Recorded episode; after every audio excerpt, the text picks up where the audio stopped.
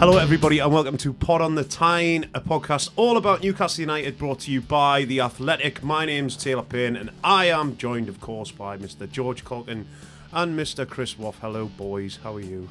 Oh, very Hello, good, boys. Very festive. We're feeling very festive. We're, we're we're dressed in tinsel and wearing party hats. Ho, ho, ho, indeed. Um, well, today we're going to have a, a bit of a look back at the uh, at the year so far, uh, a review of the season so far, if you will.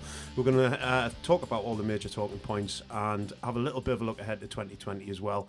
And uh, we'd like to kick this off by casting our minds back a mere six months ago to the summer.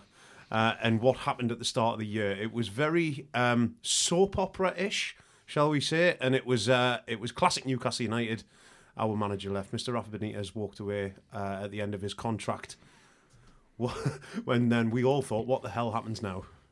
Yeah, the summer was chaotic, uh, even more so than Newcastle United usually is during that period. And basically, the, after the, the Fulham game at the end of last season, 4 0, sort of that triumphant feeling, feeling of positivity. Benitez came into his post game press conference, and you thought, this this could have a happy ending after all. But then he had a meeting with uh, Mike Ashley and Lee Charnley a few days later. We didn't hear anything for weeks. And then eventually, just the week before his contract was up, the club basically announced that they couldn't come to an agreement. And suddenly, uh, chaos reigned, and Newcastle hadn't made any signings because they were unable to with Benitez still as manager. They didn't have a replacement lined up, and it was just a feeling of, of a club uh, lacking identity, and, and, a lot of fans are really disillusioned. And as we are still feeling the after effects of that now, and I think that that will continue for a long while yet. Undoubtedly, that was the big moment of the year, the big the big schism that sort of split the split the year in two, and um, we are still coming to terms with that and what it means. Um, you can certainly look at the the the Benitez's three years as a sort of era at the club, and there was this era of hope and ambition.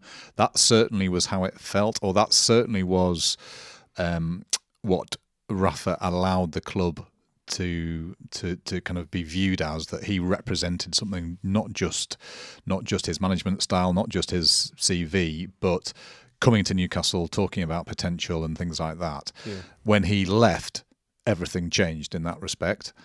And we're still sort of coming to terms with what the new Newcastle is and what it stands for. Yeah. Has it just regressed to the pre Benitez time that this is just a club ticking over?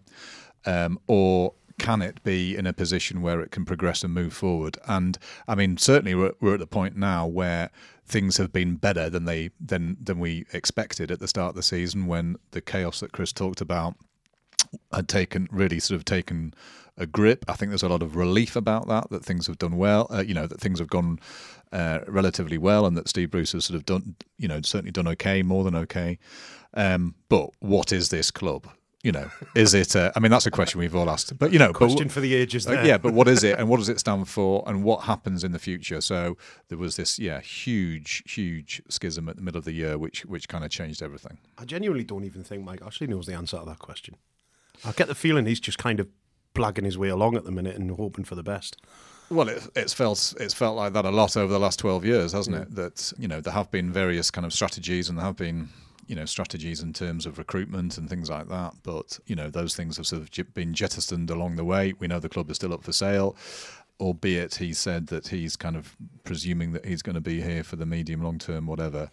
But we don't sort of know what what the club stands for in terms of ambition. You know, they talked about playing in a more expansive style at the start of the season. They talked about wanting to compete and, you know, re- renewing themselves in the cups and targeting mm, cups. They, of course, immediately went out of the League Cup, FA Cup still to come.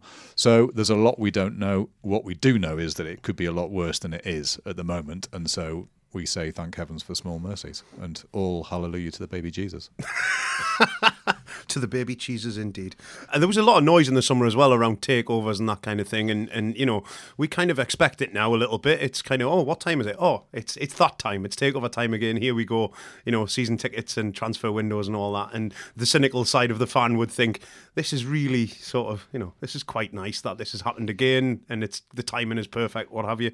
Uh, and then it all sort of fell in. And I think I think that noise was probably not needed this summer, to be honest. It was a bit of an unwanted distraction from what was actually going on at the club, which was trying to keep Rafa there. I think for the club, it was probably a welcome distraction. They may argue otherwise, but yeah. given at the time that, that people got excited about that, some fans got excited, And I got very excited. well, I mean, this was the thing, and uh, th- three statements, one of which came via a DJ, which was the most unusual of, the, of them all. And I think at that point, people started to realise that this probably isn't going to happen. Was when, it Tony Blackburn or? Don't all the best statements come directly from DJs? Well, I, surely I, they do. I, I think that that's how most people do their PR, particularly, uh, particularly if they're wanting to buy a football club. Hey, Pat Pickers, uh, just to let you know, the uh, takeover of Newcastle upon Tyne is uh, happening right about now. yeah, Chris Moyles announcing transfers for Man United, that kind of thing. It's about time it happens, isn't it? Let's be honest. But but then at, at that period, as I say, and I mean Newcastle got a lot of criticism over the summer for becoming known as, as the no comment club, and it was it, that that was it, it it was in one sense amusing because everything became no comment, but it was also damaging, and I think that they got that completely wrong. As I say, in my opinion, and they, they will probably disagree. I thought that it was convenient for them when all it came about from the Bin Zayed group when it was quite clear that a takeover was not going to happen. Everyone that we spoke to, every northeast journalist, basically knew this was unlikely to happen. Yeah. And, the story had, had sort of taken on a life of its own. But as I say, I think that there was an idea um, of, of Newcastle becoming the no comment club, and they, they refute that. They they they weren't very happy with it. That it became almost mocking. But I think that at a time when Newcastle were going through what was essentially Yeah. an existential crisis. That was what they became, and uh, that didn't help anything. There was a lovely period on Twitter for about six, eight weeks where every single tweet that the club put out was just replied to with stream of no comment, no comment, no comment from every single fan, all the way down. Whoever the, whoever the poor lad or lass was who was doing the uh, the social media at the time must have been pulling their hair out. It's just Yeah. shouting into a vacuum, isn't it? I mean, like- I'd like to comment on that, but I'm not. Well, obviously not sure not. if I'm prepared to. So, um, not the time, But no, and I mean, it's the kind of interesting thing is that the the takeover stuff has not gone away in the in the sense that there are still, you know, there are still people looking looking at the club. There always will be. Um, you know, there've been some some some reports around the last few days about that, but sort of nobody seems to be paying any attention to it anymore because it has gone, it has become that kind of cry wolf, that Yeah, sort of cry wolf. People don't want to invest in that anymore. A lot of people did over the summer, and um, you know, it sort of makes that disappointment even harder. Rafa spoke over the summer about how he wasn't aware of what's of what was going on. Nobody was kind of telling him what was happening, and couldn't get any clarity on that. But you know, that is the that is um, in a in a soap opera club. That is the op- that is the sort of ultimate storyline, isn't it? It's just the thing Yeah. that never ever gets resolved or taken further. So it's better for everybody's sanity to sort of just presume that this is the status quo and we get on with it. Absolutely. So Rafa left, and uh, immediately the name started flying around about who was going to be his replacement. Uh, in one week, we had Jose Mourinho and Arsene Wenger touted, bit of, you know, takeover. Uh, Waiting for the takeover to happen, if that was what the case was going to be, uh, and we ended up with uh, a local lad uh, called Steve Bruce, uh, and I'm, I don't think it's unfair to say that it was a slightly underwhelming appointment as far as the fans were concerned. Well, do you, I mean, do you remember when I can't remember like when Alan Pardew was manager? There was all there was this sort of people would sort of say, "Oh, you know, Newcastle fans they only want a Geordie," or I remember Joe Kinnear saying all that kind of crap as well. And um, Joe Kinnear said a lot of crap. He, what he did, yes, he he only talked crap. Um, but and you know, this is that is you know again th- th- that was always nonsense. People just want want a good manager. They want good people at their football club. Steve Bruce. The problem with Steve Bruce is that I mean he is a Geordie, but he had to reintroduce himself to Newcastle fans because he's as- he was associated with Manchester United for, for a large chunk of his career. Then he's managed at Sunderland. Mm-hmm. And so, you know, this idea that he's a Geordie being welcomed back into the bosom of his family and all that kind of stuff just wasn't true. I mean, he's been away for a long time. He has to talk about, you know, he has to sort of explain who he is. And I don't mean you know, by talking about his background and stuff like that. He just has to reintroduce himself as a person, as a, and as a football man. I think he's done that, you know, as time has gone on, and um, you know, but it was a very, very rocky beginning. Not because of who he was, but because of who he was replacing, and as we've said, what you know, what that person stood for. So it's been, you know, it's been a slow process and a long process. I think that was always going to be the case. He wasn't anyone's first choice, um, but you know, at the same time, he he he wasn't the kind of clown, the clueless sort of person that people people sort of said from a position of anger at the start, and you know he has shown that he is a he is a more than competent manager. But you know it was dicey. It was dicey at the start. I don't think anybody would have been more surprised at Steve Bruce getting that job than Steve Bruce. To be honest, I think that was a you know that was probably a bit of a shock to him as well as it was to us. Well, he already admitted that at the time, essentially that, that he, he didn't believe his agent when he when he first said to him, and that he, he, he came out and said that, that Alan Shearer and Alan Shearer admitted this that, that they advised him not to take the job, and that a lot of people had said do, do not take this position, but he turned it down before he felt that he couldn't now. And I mean, the reality is, even if you removed the fact it was Newcastle United, was Steve Bruce going to get another Premier League job in in the medium to short term? Probably not, unless he took Sheffield Wednesday up, and he was doing a reasonable job there. Yeah. And at the time, after I remember thinking, this is a you, you've jumped out of a position where you really are seen quite positively at Sheffield Wednesday. You seem to have a reasonable thing there going there, even if finances are tight and, and there are question marks about sale of stadium and whatnot but he wanted to take the challenge on. He wanted to front it up, and I have to be honest. I think that he did underestimate quite what he was walking into. Yeah. He said he didn't, but I think that quite quickly realised no, that no, it was even more intense. Nobody ever, nobody ever knows with those things. I mean, you just don't. You see it. At, you see it at other parts of the northeast. I mean, you know, Steve Steve had been at Sunderland, so he's already been introduced to that sort of the feeling around the feeling around one of the kind of great northeast clubs and it's the same it's the same it's the same here but that doesn't prepare you for it and um, you know people can kind of get lost and you know the the the again the difficult thing for him was that he has replaced the ultimate detail man you know the man who obsesses over those small percentages and this isn't to to criticize the way Steve Bruce goes about things, but it's he is different. He has a different yeah. personality. You know, he's he you know, there can be a lack of detail when he talks because that's just not the kind of fellow he is. He likes talking. He'll all, he'll talk for the sake of it. Whereas you knew with Rafa when he spoke publicly that there was always a reason behind what he was saying. It was always very measured, wasn't and it? And it was very sort of measured. And so you felt those, you know, you felt those contrasts in those opening weeks. And you know, we'll we'll we'll get to see over the next few weeks, months, you know, and potentially longer about about his his strengths and weaknesses as a manager. I mean, so you know, with Rafa, it wasn't just him; it was a coaching it was a coaching staff uh, who were sort of incredibly detailed in what they did. I mean, I'm delighted that Steve Harper's now back at Newcastle, someone mm. someone that I know well and love, and someone who has the club's you know, has the club's uh, best interests absolutely at his heart. It's very interesting that he's kind of bridging the what's been a big gap between the first team and sort of the academy and youth youth level and stuff. But you know, we've gone we've gone from a coaching staff and a system where everything was everything was uh, detailed and everything was uh, done to a purpose, whether it was set pieces, whether it was you know in the kitchen and food and. Mm I'm, I'm having a like a mental block, but like rye, rye bread being given to players. Why have I thought of rye bread? It's the only thing I can. Anyway, um, and you know, to to to what what is the situation now? We don't know. We know that you know that people like Steve Agnew, for example, have got a good reputation in the game and things like that. But all those things, when a manager changes, it's not just that one man. It's about you know, it filters down into yeah. what's beneath him and all that stuff. And you know, we we are yet to see how that what that actually means. Yeah, there was a joke going around a little while ago, wasn't there, about an entire football club called Steve, and that appears to yes. be the case. It, does. You don't have Steve to be Steve, Steve, to work Bruce, here, but it helps. But it helps. Yeah, yeah. exactly. Yeah. Uh, we had a we had a bit of an interesting summer as well as far as the playing squad goes. Obviously, Ayoze Perez left, Salomon Rondon left, and ended up in China with Rafa, and we brought in a guy called Joelinton, Joe Linton, Joseph.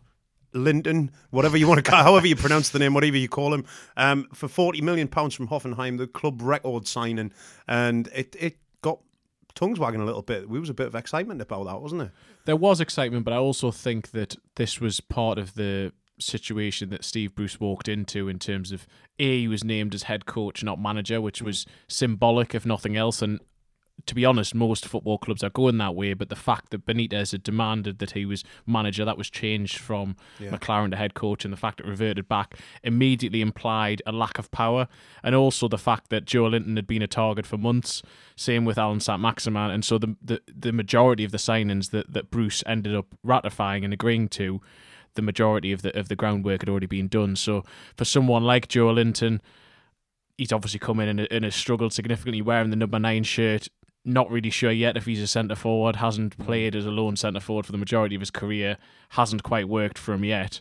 And then at the end of, of the transfer window, they, they bring back Andy Carroll, the prodigal son, or whatever, you, whatever, however you want to refer to him as, and belatedly he's come back into the team with, with, with, after fitness problems and, and the number nine has been shunted wider which just shows if, if Newcastle United are spending 40 million pounds on someone you would expect them to be playing week in week out in Absolutely. that main I, position and we're still no nearer to sort of understanding what that was all about I mean in, in one of his very rare interviews after Benitez left Mike Ashley talked about you know being prepared to put in 20 million quid of his own money to fund the signing and, and all that. And it's as if this was the sort of biggest no brainer ever. But when you've got a manager of Rafa's caliber refusing to do to do it, you sort of have to ask questions. And you have to ask questions about, you know, how and why they've spent that much money in a one horse race. And something that we've talked about before on the pod is, you know, what was the strategy here? Where was he supposed supposed to be playing?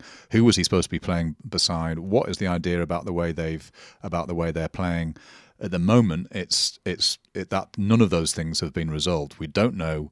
Um, I mean, you know, with the caveat that it can take take people time to to to establish themselves and that he's still very young we're no clearer to knowing what his best position is and how he fits into this team. And it feels very awkward. And it's it was uh, by Newcastle standards you know it was more than doubling their transfer record and why we're not sure about yet which mm. is pretty startling so the start of the season, Steve Bruce came out and we were promised and we were told that we were going to be experiencing this new expansive attacking style of football. The players were frustrated under Rafa Benitez' defensive shackles uh, and we were going to be breaking out and kicking the arse of the Premier League. And let's be honest, it wasn't really the case, was it? No, well, I mean, within two games, he'd, he'd abandoned his five-three-two formation, which he'd wanted to play uh, throughout pre-season, and he'd spoken about playing. I think the part of the idea was to try and get the best out of Jonjo Shelvey. Ironically, subsequently, Shelvey's playing far better in in a, in a different formation, yeah. um, and also. Uh, Newcastle. He also tried four at the back at one stage away at Leicester, and obviously that that and was, we know how that went. Yes, that was that was pretty horrific in, in every single way. Worst performance of the year, that one, do you think? The Leicester game? Uh, for, for me, it, in terms of being somewhere and seeing, uh, they were down to 10 men second half, but just the feeling at that point, because that was before they'd been on a decent run, it almost. Uh, crystallized the fears that I think everyone had that this could really go tits up, and it seemed to be going tits up. So that for to me, use, to use a technical term, to use a technical term, yes, that's exactly. in the coaching manuals. That one isn't that it? is tits up, yeah. Um, and it was. I think. I think the reason for me as well was in the press conference afterwards. Bruce made one at the time I called to be a, a, to, he took the nuclear option as, as I referred to at the time because he came out and he basically repeated what he'd said in the change room to the players publicly and, and really mm. called them out. And actually, I remember sitting there looking at him and he looked like he was going to cry, and that's not having to go. He he, he, he was basically welling up. You could see he thought yeah. this is going to go one of two ways now. Thankfully since there's, there's been an upturn, but at that point, uh, he he felt low, and everyone at the club, I think, felt very very low. You can certainly say that that's been one of the. It was one of the most important results of the year, if not the most important results of the year, in terms of being that big, crucial, pivotal moment. And there has been, you know, whatever happens between now, you know, and the end of the season, that that was a big big moment where there had to be a response after that mm. things had to change the formation had to change um, and you know, thankfully, thankfully it worked. But yeah, it was um, that was a it felt like a pretty desperate moment. But George talked earlier about a, a, different game at the very start of the year, which he thought was his lowest point of the year. Well, yeah, if we're talking about sort of most best and worst, the which we weren't particularly. But, I mean, shall I just? I, am just going to veer off. okay, that's all I'll just veer off. Well, so the Man City game at home, obviously, um, right at the end of January, beginning of February um, was was so startling and a brilliant moment. And mm. it has been, you know, it has been a difficult two or three years back in the Premier League. We all know that. But those big moments when they come along, you know, you you savor them because of you know because of that and it was it was towards the end of the window on that day of course Almiron signing was announced and that gave people a boost and then the champions come to St James's and Newcastle give them a bloody nose. And it was a you know that was a it was a brilliant occasion. You leave the stadium sort of with that life sort of affirming oh this was that was amazing you know it was brilliant. I feel good about my football club again. And then of course a few days later it was Watford at home in the FA Cup and Newcastle were beaten before you know two hours before the game. You come in and there's that stench of defeat. And that has been the case um, at the club for a long time now on those cup games but but I felt I felt that disappointment to, to the absolute core yeah. of my being because it had come from that unexpected high which nobody had been sort of anticipating. You're lifted and then you're just let down again. I mean, it felt very Newcastle in that sense, but yeah. it just you just felt that that the club had been beaten before the start. It feels like that a lot though supporting Newcastle, doesn't it? We yeah, get we get these moments of high, these like ecstatic, joyous moments, and then it gets taken away from you, and, and, and that's it, and it's just crushing. And to quote uh, Gennaro Gattuso in one of his recent uh, news conferences, uh, sometimes very, very good, sometimes very, very shit. More often, very, very shit. More often than not, very, very shit. Yeah, and uh, just kind of getting back to uh, to the start of the season and the, and the games that we saw and the way the team was playing. Obviously, Andy Carroll was injured when he signed. Kel surprise, um, and and we just had to kind of go on with what we had. Dwight, Dwight Gayle wasn't getting a look in. He was injured, or was he injured? I don't know. I'm still not sure. Um, but he wasn't figuring and he wasn't playing. And Steve Bruce's uh, five-three-two formation, like you said, didn't particularly set the world alight. We changed back to that four. We got humped off Leicester, uh, and then, like you say, that was the catalyst moment. Things started to change, and I think a lot of it was uh, a lot of it was down to that change in system, the way the wide men were playing, and Allan Saint-Maximin, I thought, coming in and the, the performance against West Ham, they're still trying to unscrew Pablo Zabaleta from the turf of the Olympic Stadium. I thought was one of those moments where I go, hang on a minute, we've got something here. There's there's something here, and I, it's the same sort of feeling that I got. I don't know if you remember this, but it was years ago. Jonas Gutierrez's first game against Manchester United at Old Trafford, and I sat in the pub with with my friend, and we watched the game, and I went, "Who is this player, and how does he play for us?" And I got the same sort of feeling against West Ham watching St Maximin. Well, that West Ham game, a lot of times you'll hear Newcastle fans say, "Oh, we've we've caught teams at the wrong time," but I think Newcastle were fortuitous to catch West Ham on that day. That was a result that they needed, and don't get me wrong, the counter attacking football that they showed was excellent.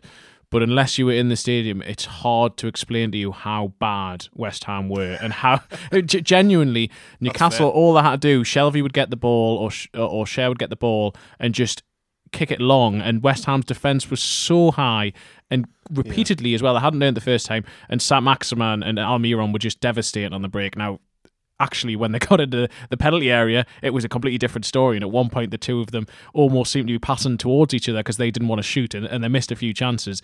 But and all Newcastle's goals actually came from set pieces, d- d- despite the fact. But but the, the reason they were in those positions was because Saint-Maximin and Almiron were able to carry the ball and get them up the pitch. And they are now they are both so crucial to the way Newcastle play because yeah. they are so deep defensively and they need those players to carry them up. And so Saint-Maximin has given them that extra dimension, and I think Almiron was starting to see a bit more from now in that sense. Yeah, definitely. And that and those you know that that that thing about wanting to change style and stuff like that. That's that's all fair enough.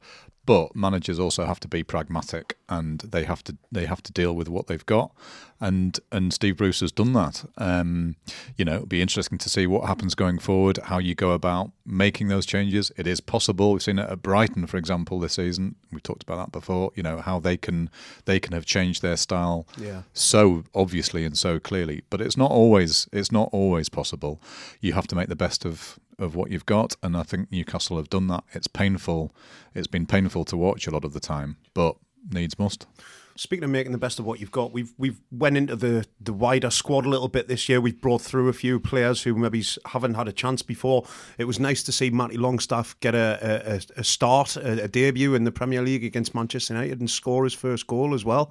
A lovely moment for a local lad and playing alongside his brother as well. It must have been a great feeling for him that day. I think I think the I think the emergence of the Longstaffs is one of the nice stories of 2009. Not just sorry 19, not just this, not just this season, but last season as well. And you know that Man United moment was a was a beautiful one.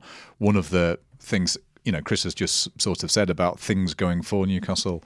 We've seen that a lot on the pitch. I mean, not up, not up, not in attack where they're still trying to find answers, but elsewhere on the pitch it's actually been pretty good. So when there's been, although they have a lot of centre halves, when one's gone out through injury or suspension or whatever, others have come in and done really well. And the same has applied in mid, to midfield. I mean, if you think back to the start of the year or the, to the start of last season, the idea that Sean Longstaff and Isaac Hayden would be really pivotal in the second half of Yeah. last season was was kind of nonsense. It was ridiculous, and then. Um, you know, we've seen Shelvey go out of the team and then come back in recently, in spite of the curse that I I put on him, saying that he was absolutely hopeless and a liability. He's proved himself to be, um, you know, defen- defensively sort of sound and and you know been captaining the team, and then for the long Longstaffs to come into the team and then to go back out of the team. I mean, it's you know without there being too much of a sort of hiccup along the way. But I mean, the Longstaffs the Longstaffs have been a success story, albeit in limited terms. We got very very excited when Matty came into the team, and he's he's not kind of been seen very much since then. Um, but it it it made us. It's made us feel a bit better about, about ourselves because the club have produced these these kids. Absolutely, yeah. Um, at, at the November December kind of run that we got to was was was pretty pretty decent as well. We've just come off the back of that. Newcastle had seven points in three games, uh, taking uh, taking all the points against Southampton and Sheffield United, and a draw at home against Manchester City. However, there is questions over the football and style, and we've spoke about this in, in detail recently as well. We don't like the football, do we? No, but as, as we've said before as well, the the ends sort of justify the means to a degree, and and you said yourself, Taylor, that if Newcastle are going to win every week, you don't really care how they're going to play. Yeah. And so I don't think that's necessarily a universal opinion. I think there are some fans who would like to see Newcastle play in a different way, but needs must for now. And Bruce has said that himself. In the medium to long term, he wants to change the way that they're going to play, and I think that we'd all like to see that because we've we've spoken about is it sustainable that you can keep playing this way? They probably should have and should have lost against Sheffield United. They could well have lost against Yeah, yeah. Southampton. So they are riding their luck to a degree at certain points, but th- that's the way that this team are at the moment. Newcastle, the reality is they are a mid to lower mid table team. They have to be at their very best to, to beat the opposition, and even then, they probably need luck to go their way. I- I'd Yeah. say that's the case for at least half of the Premier League, to be I mean, honest. you can't keep playing with a lack of attacking threat like the way we are. It's it, eventually the wheels are going to come off, aren't they? Well, you have to think so. Yeah, you have to think so. And um, you know, Mike, Michael Cox of the Athletic did a did a piece on the Burnley Newcastle game, looking at the sort of underlying statistics behind the game. And what are you going to say? I, I know I really enjoyed his his uh, little turn of phrase in that, which was this was not an attractive game of football. No, no, and clearly, clearly it wasn't. I mean, I wasn't there. Chris was, but um, and you know, so so those underlying statistics do show something. I mean, that they don't. You know, they're not necessarily the only thing that we have to rely on, but they do show that it's. It, you know, this can't last forever, and so. You know, I think I think what happens next month in terms of the transfer window will be important, um, but I think we also have to say that you know, at least it's given Newcastle what's happened so far. At least it's given Newcastle a good foundation. Yeah. there won't be the need to panic. Um, that there's, or you know, the, that that mood that's been around the club in the last two seasons, certainly back in the Premier League, it's felt very, very tense over January. Um, hopefully, there should be a bit less tension this time. Yeah, I mean, if you're not kind of staring down the face of relegation, then you know it's it's a bit easier, isn't it? Going into that period, the pressure is definitely off. It is what concerns me going into January, and this is from recent history, is that Newcastle aren't very good at strengthening from a position of I'll say relative strength. They're not in a massively strong position, Yeah. but in relative strength. So if if say by mid January they've got mid twenty odd points, late twenty points, they're essentially just a few wins away from safety then. In my opinion, as difficult as a window as January is, I accept all of that. You should be thinking ahead to next season already and what can we bring forward. Hmm. My concern is that there won't, but if you just just take the Joelinton situation for example. Now I know that we've already discussed the summer and how that was a one-off to a degree and there, were, there were chaos abounded, but Joelinton has come in and been expected to lead the line for Newcastle with no experience around him, and he's really struggled. If you could get someone and give them a six month bedding in period, the second half of the season where there's not as much pressure on them, then hopefully by the start of next year, hmm. they can already be have that Premier League experience and ready to really hit the ground running once the new season starts. My concern is that instead Newcastle will just go, we'll wait until the summer to do our business, and I understand that because I understand that it's cheaper then. It's clubs are far more willing to do the majority of the business, and I think that the majority of it should happen then. But I do think if they can bring something forward and start to look ahead, they should try and do that. Yeah, I mean, as well, I think the the lack of attacking threat has to be addressed some way. It whether it's through the transfer window or whether it's through utilising the squad better, I don't know. It's just something has to change. Something has to be done. So is it a change of formation? Is it a change of uh, you know tactics? What is it? What do we? How do we solve this problem? Well, so that so not to repeat myself, but at least the position that the club's in at the minute means that if experimentation is necessary of that kind that you mentioned, at least at least there may be potential to do that because they do have some breathing space. Not a huge amount, let's be honest, but it's quite tight down the bottom end of the table. It's tight at the bottom end of the table, but there's also a lot of really shit teams below Newcastle or teams that have been shit so far. Yeah. What you don't want to do is for the club to sort of spin the dice, which they've which they've often done under Ashley, Mm, yeah. and as Chris says, either not take the opportunity to sort of start that process of changing the team or improving the team, um, or you know, you know, taking the sort of gamble that they'll be okay, and then you know, leaving themselves open to a long run of bad results. I mean, I think the way the team is set up, that there is a chance of them going through a long run of bad results because, you know, if you don't if you don't have goals to rely upon, you're you're asking for a huge amount from the rest of the team, and that just can't go on forever. I just don't think it can. So, and you know, Newcastle as a squad and as a team can't get away with not being at 100%. And so, you know, I think it's an important month. I don't think it's the be all and end all, um, but you would think that, you know, if long term they want to play in a different way, this is the time to start making that change. And obviously, a lot of it is dependent on the players that go out as well, because we have that full 25 man complement of a Premier League squad, and we can't bring anybody else in until those players go out. So, who do you see leaving in the in the window as well? I mean, we've talked about this before. Dwight Gayle, there's uh, Yoshinori Muto as well, Ki. There's a few players who are not really figuring at the minute who probably could get moved on, but it's all to do with if there's willing buyers and if the the right prices are met and that kind of thing. Yeah, I mean, Ki, I think there's a feeling around the club and with Ki himself that it is an almost inevitable parting of ways going to come at some point in 2020, whether that's in January or by the end of the season. So if, if, if an option comes along to move him on, I think Newcastle will look at that. The Gayle situation is is an intriguing one because Newcastle are trying to say publicly and privately, look, look, we don't expect him to go, but he's only going to have 18 months left in his contract. He's not playing mm. much football. He wants to be playing football, and this is probably the prime time for him to, to in terms of selling him to get the maximum value. He's there's at least half a dozen championship clubs that are interested in him, the likes of West Brom, the likes of Nottingham Forest. So Newcastle's resolve may get tested. My concern with that would be if they do let Gayle go, they have to bring in another forward. We've already said about the lack of firepower. They have to bring in another alternative to someone who can play up top. So I hope that they are just being bullish about this, whereas privately they are actually planning for that eventuality. But my concern is that that may just get to the, towards the end of January, someone offers 15 million for Dwight Gayle, and Newcastle just accept it without a replacement lined up. I hope that I hope they don't do that. I mean, I I think Gayle is the key to a lot of things. I mean, on the face of it, they can't afford to let him go. On the other hand, he's not playing or not playing very much. So, and he doesn't fit into the way they play at the moment.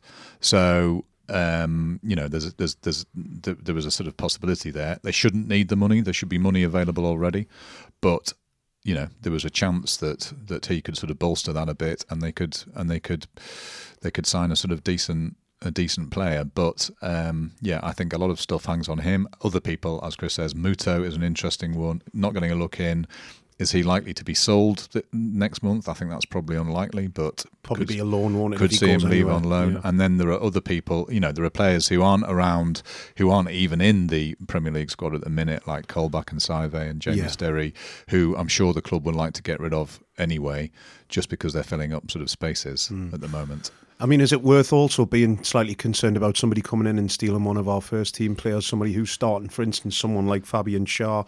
It, you know, there's been a little bit of rumblings around teams being interested in him as well. Is is this something that we need to keep our eye on, be concerned about? We don't want to pull out somebody who's uh, you know who's been playing regularly and have to replace them.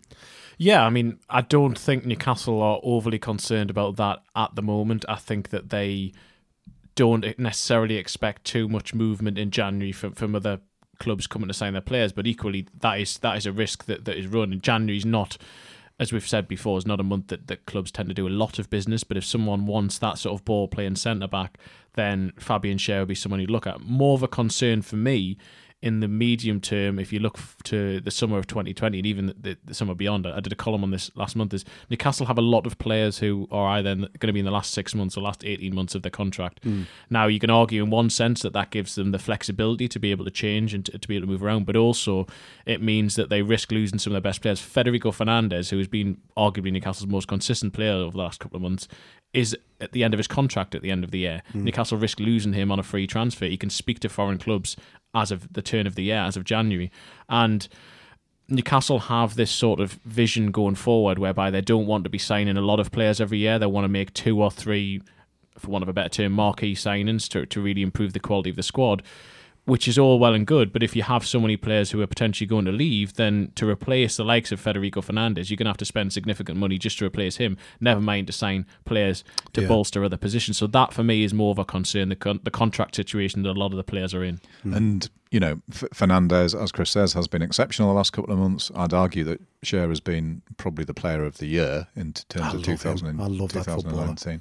But if you're going to play three at the back, you need defenders, and so they've used yeah. all of them. I mean, Lejeune is not getting a game at the minute, but is now ready to come back, and mm-hmm. it'll be interesting to see what happens with with him over the next sort of few games.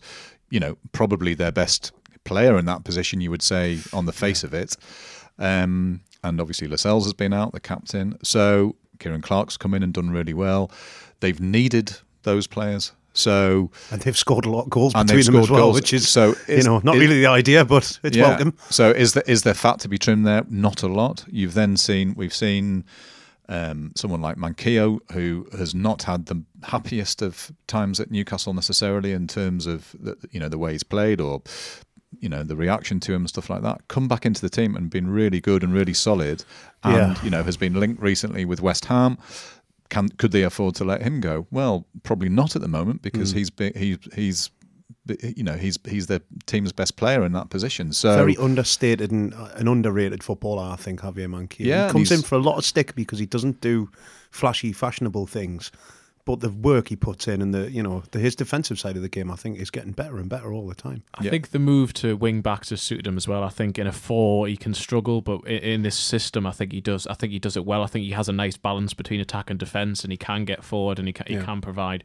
So uh, yeah, I have been really impressed, and I don't. I thought he was a little bit um, harshly done by early in the season when he basically got left out of the team, left out of the squad, even when he had started the season quite well. So uh, just just to offer my play of the season, uh, play of no, no one's interested. No, Chris, no, no, no, we haven't. No, I think we're out of time. to be honest, yeah.